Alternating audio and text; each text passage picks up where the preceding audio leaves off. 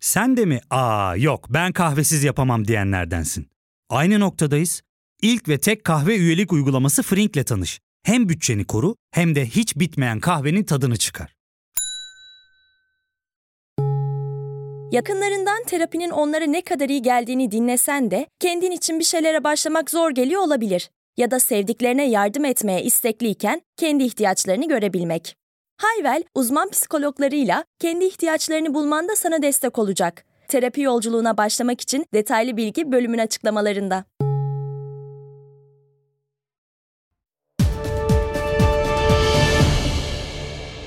Sayın seyirciler, Türkiye bir vahşet haberiyle çalkalanıyor. İki kadına tecavüz ettikten sonra canice öldüren avcılar sapığı hala yakalanamadı. Emniyet güçleri geniş çaplı soruşturmasını sürdürüyor. Merhaba, ben Sezgi Aksu. Burası Karanlık Dosyalar. Bugün sizlere Türkiye tarihinin en çok cinayet işlemiş seri katili Yavuz Yapıcıoğlu'ndan bahsedeceğim. İddia ettiği gibi akli dengesi yerinde değil miydi? Yoksa tüm cinayetlerini bilinçli bir şekilde işleyecek kadar cani miydi? Ne dersiniz? Bu akıl almaz dosyayı incelemeye hazır mısınız?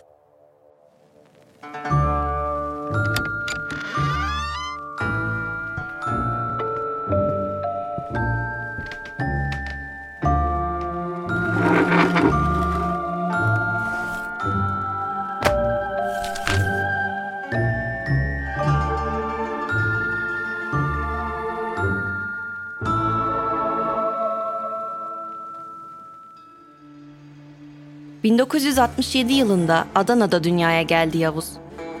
Fakir bir ailenin dokuz çocuğundan biriydi. Kaynakçı olan babası, Yavuz henüz çocukken tüm ailesini alıp İstanbul'a taşındı. Ailenin işleri bu yeni ve büyük şehirde yolunda gidiyordu. Yavuz da bu yeni gittikleri şehre hızlıca adapte olmuştu. Öyle ki sınıfında hep birinci oluyordu.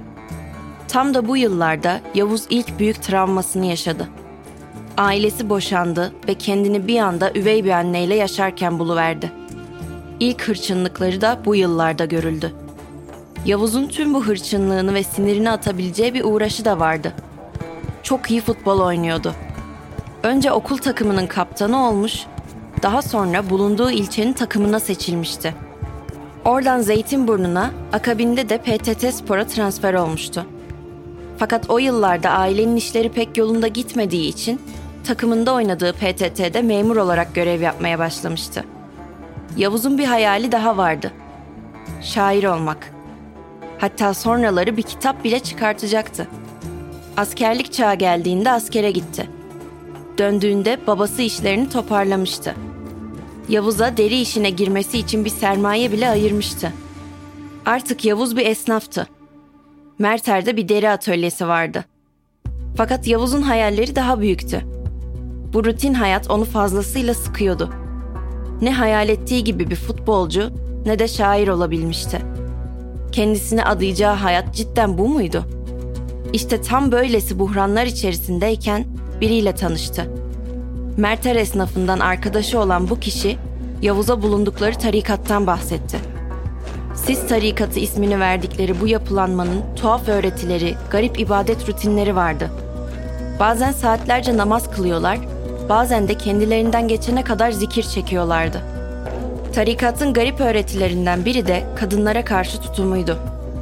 Hayatlarındaki kadınlar onların kölesiydi ve üzerlerinde istedikleri tasarruf hakkına sahiplerdi. Üvey bir anneyle birlikte sevgisiz büyüyen Yavuz, kadınlara karşı zaten öfke doluydu. Bu tarikat da bunu iyice körüklemişti. Yavuz aradığını bulmuştu. Kendini adayacağı, aidiyet hissedebileceği yer tam da burasıydı. Artık Sis tarikatının bir üyesi olmuştu. Ailesi bu durumdan dolayı endişeliydi. Yavuz'u bu tarikattan kurtarmak için evlendirmek istediler.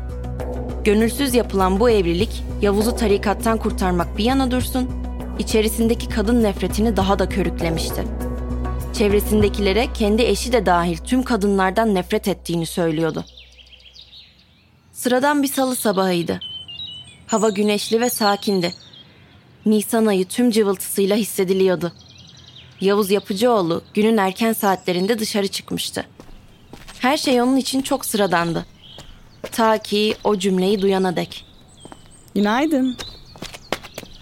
Kadınlarla arası hiçbir zaman iyi olmayan Yavuz, bu sıradan günaydına bir anda sinirlendi. Günaydın mı? Sen beni tanıyor musun ki günaydın diyorsun? Ah, alt tarafı günaydın dedik be. Deli midir nedir, Allah Allah.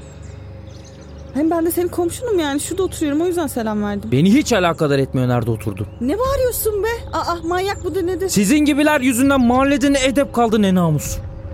Olayı duyan genç kızın nişanlısı ve bir arkadaşı müdahale etmek için hemen koştular. Yavuz'un gözü iyice dönmüştü. Önce genç kızın nişanlısına, daha sonra arkadaşına arka cebinde sakladığı bıçakla saldırdı.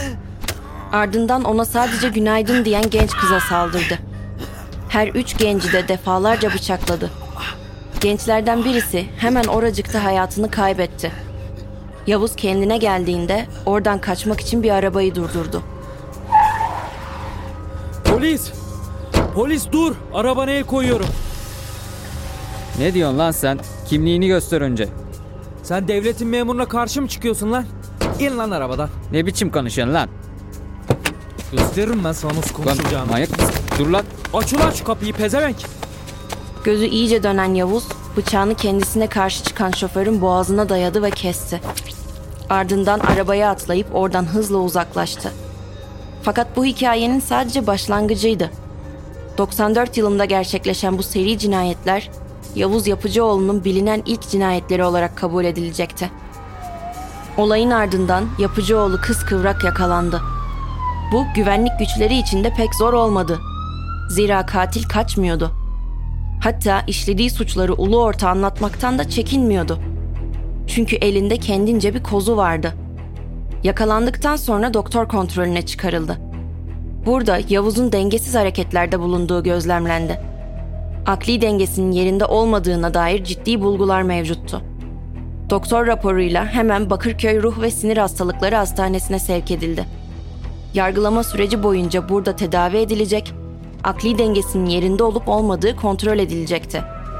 Bunu bilen Yavuz, üzerindeki bu şüpheleri kanıtlar nitelikte davranışlarda bulunuyordu. Beni burada tutamazsınız. Ben sizin kurtuluşunuzum. Ben İsa'yım. Kimse aldı şunu. Tutun çabuk odasına götürün. Bırakın beni. Bırakın. Hepinizin sonu olacağım. Ben Mesih'im. O yıllarda suç işleyen insanlarda yaygın bir yöntemdi bu. Papa ve Abdi İpekçi suikastleriyle tanınan Mehmet Ali Ağca da sonraki yıllarda Mesih olduğunu iddia etmişti. Yavuz da bu yöntemi biliyor olmalıydı ki çareyi böyle bir yolda bulmuştu. Fakat bu cezai ehliyeti yoktur raporu alması için yeterli değildi. Önce koğuşundakilere şiddet uyguladı. Onlara çeşitli işkenceler yaptı. Daha sonra hasta bakıcılara türlü eziyetlerde bulundu. Bununla da yetinmeyen Yapıcıoğlu çareyi yattığı koğuşu yakmakta buldu. Artık muradına ermişti. Rehabilite olmak için yatırıldığı hastanede dahi türlü suçlar işleyen Yavuz Yapıcıoğlu çok istediği cezai ehliyeti yoktur raporunu almayı başarmıştı. Bir süre olaylara karışmadı ve nihayet iyileşti denilerek serbest kaldı. Yavuz Yapıcıoğlu'nun seri cinayetlerinin ikinci perdesi başlıyordu. Bölümümüze burada kısa bir ara veriyoruz. Döndüğümüzde bu vahşet senaryosunun diğer yarısını inceleyeceğiz. Ya fark ettin mi? Biz en çok kahveye para harcıyoruz. Yok abi, bundan sonra günde bir. Aa, sen Frink kullanmıyor musun? Nasıl yani? Yani kahvenden kısmına gerek yok. Frink'e üye olursan aylık sadece bin iki yüz TL'ye istediğin çeşit kahveyi istediğin kadar içebilirsin. Günlük kırk TL'ye sınırsız kahve mi yani? Çok iyiymiş. Aynen. Hatta şu anda iki yüz TL'lik bir indirim kodu da var. E hadi hemen indirip üye ol da bu fırsatı kaçırma. Terapiye başlamak, içinden çıkamadığın döngüleri kırmak, bazı yanlış bulduğun kararlarını değiştirmek ve kendinle beraber daha huzurlu bir yaşam inşa etmek için atabileceğin en değerli adımlardan biri. Hiwell ile yoğun yaşam tempona uyum sağlayarak online terapi seanslarını takvimine göre ayarlayabilirsin. Bini aşkın uzmandan sana en uygun terapisti seçebilir, pod bi on koduyla indirimden yararlanabilirsin. Detaylı bilgi açıklamalardaki bağlantıda.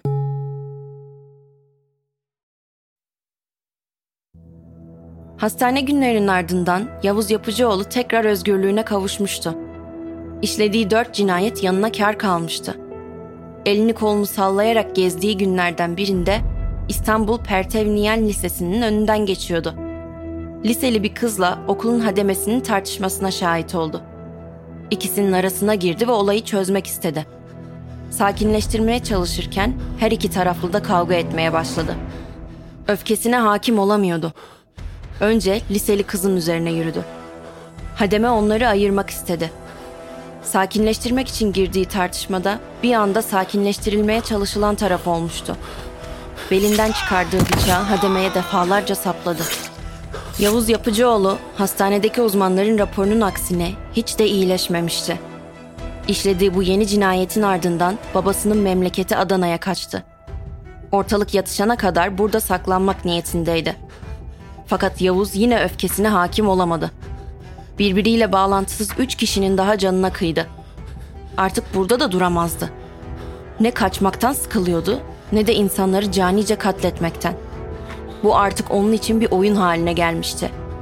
Biletini aldı ve İstanbul'un yolunu tuttu.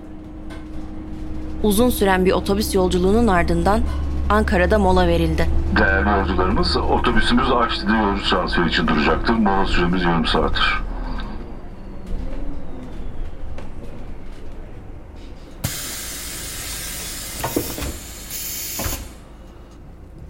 Selamünaleyküm birader. Aleykümselam. Yanlış anlamazsan tüm paramı bilete verdim de bir simit parası verebilir misin? Yok kardeşim, para falan. İyice alıştınız siz daha. Yavuz bu cevabı hiç beğenmemişti. Ona para vermeyen yolcuyu takip etti. Tek başına olduğu bir anı kolladı ve hamlesini yaptı. Aa, dur! Tamam, kurban olayım, al, al. Bütün param senin olsun, al. Yavuz adamı dinlemiyor, gözü dönmüş bir şekilde elindeki bıçağı art arda saplıyordu.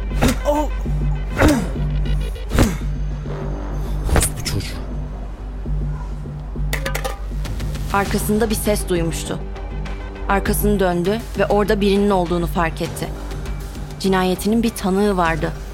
Kaçma! Kaçma, dur! Dur!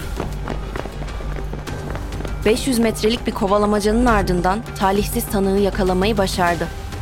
Boğazına indirdiği bir bıçak darbesiyle zavallıyı oracıkta öldürdü. Tüm soğukkanlılığıyla otobüsüne geri binen Yapıcıoğlu tekrar İstanbul'un yolunu tuttu.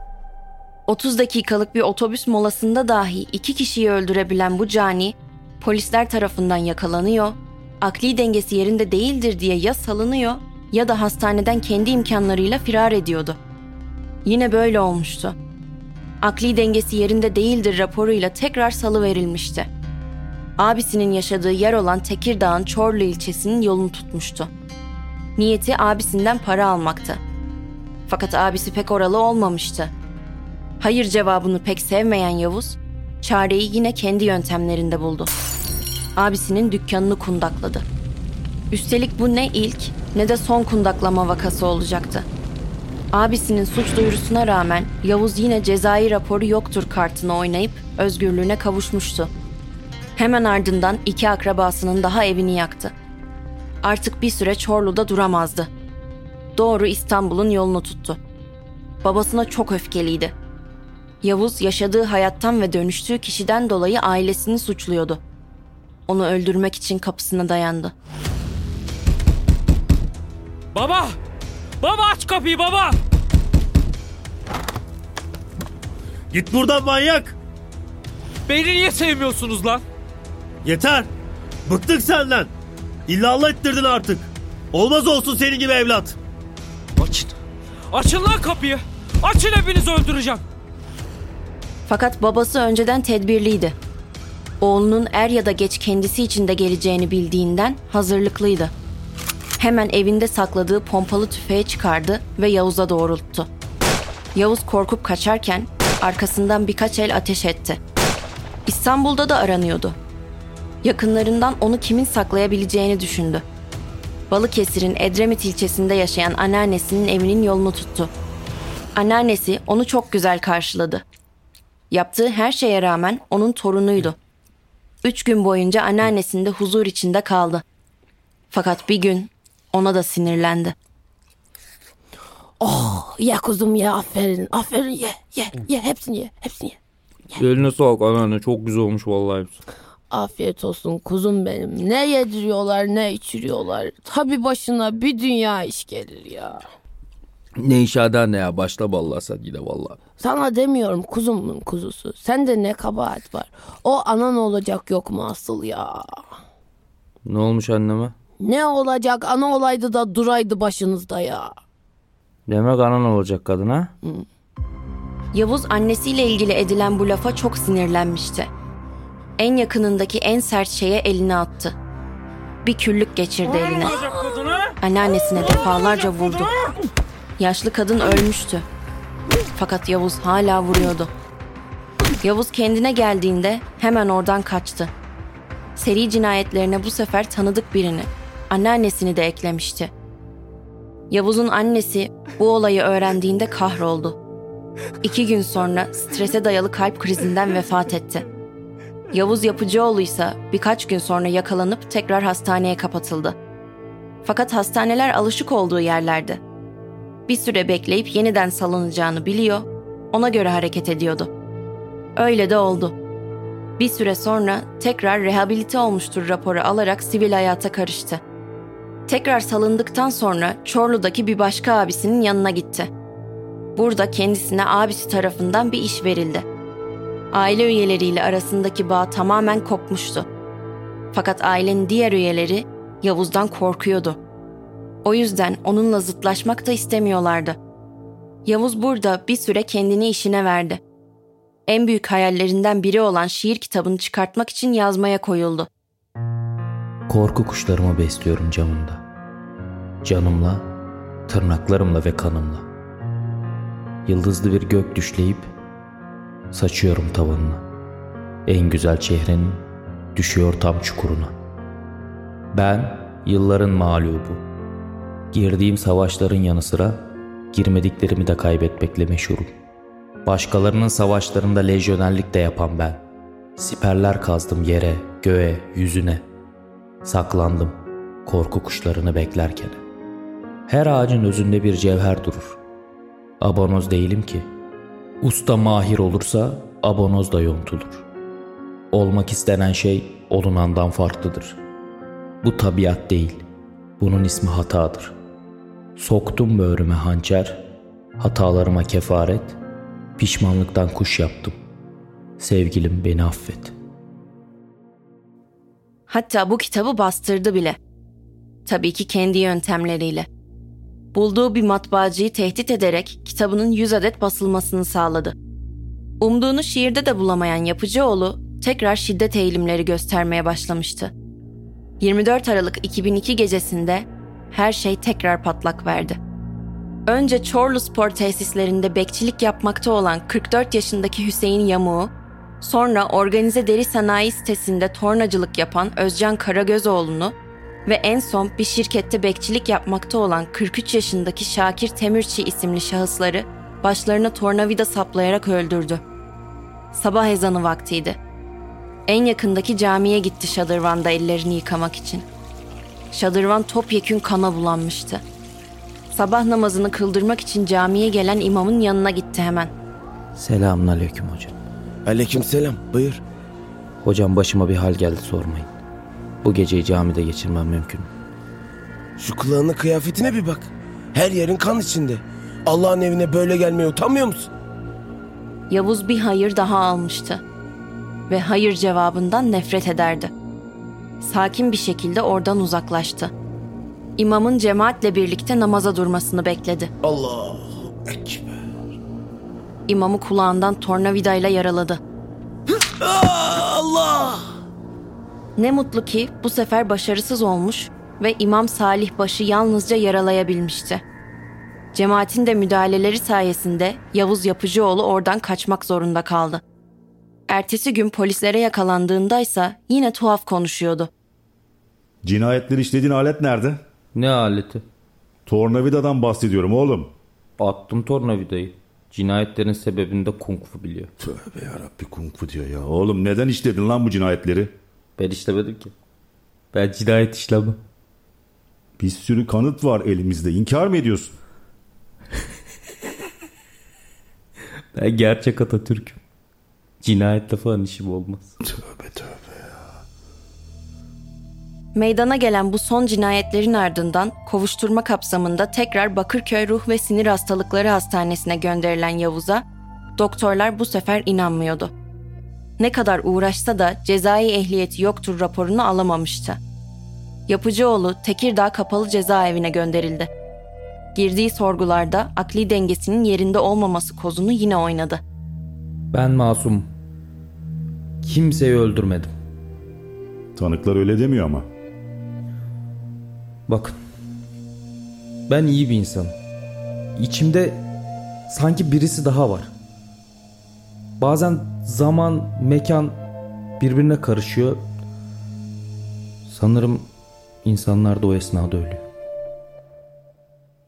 Tüm çabalarına rağmen Yavuz mahkemeye çıkartılmıştı.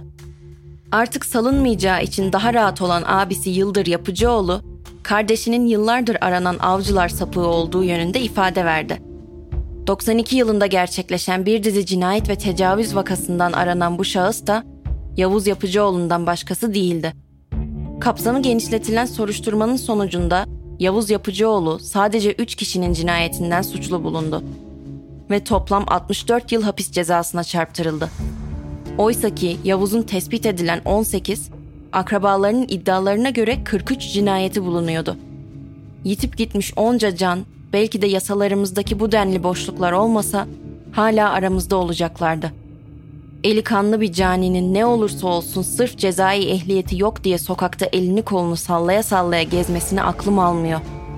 Hastanede durmak yerine dışarıda özgür bir şekilde dolaşmasının mantıkla açıklanabilir bir izahı yok.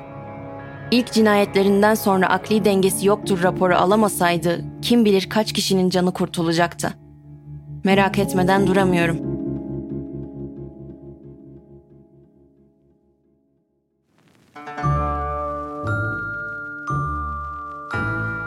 Evet, bu haftanın karanlık dosyasının da sonuna geldik. Bir sonraki karanlık dosyalarda görüşmek üzere. Kendinize iyi bakın.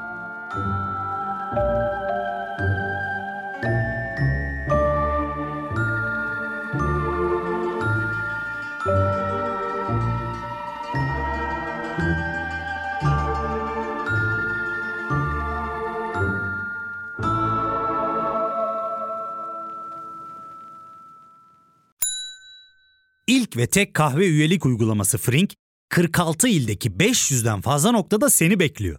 Açıklamadaki kodu girerek sana özel iki yüz TL'lik indirimden faydalanmayı unutma.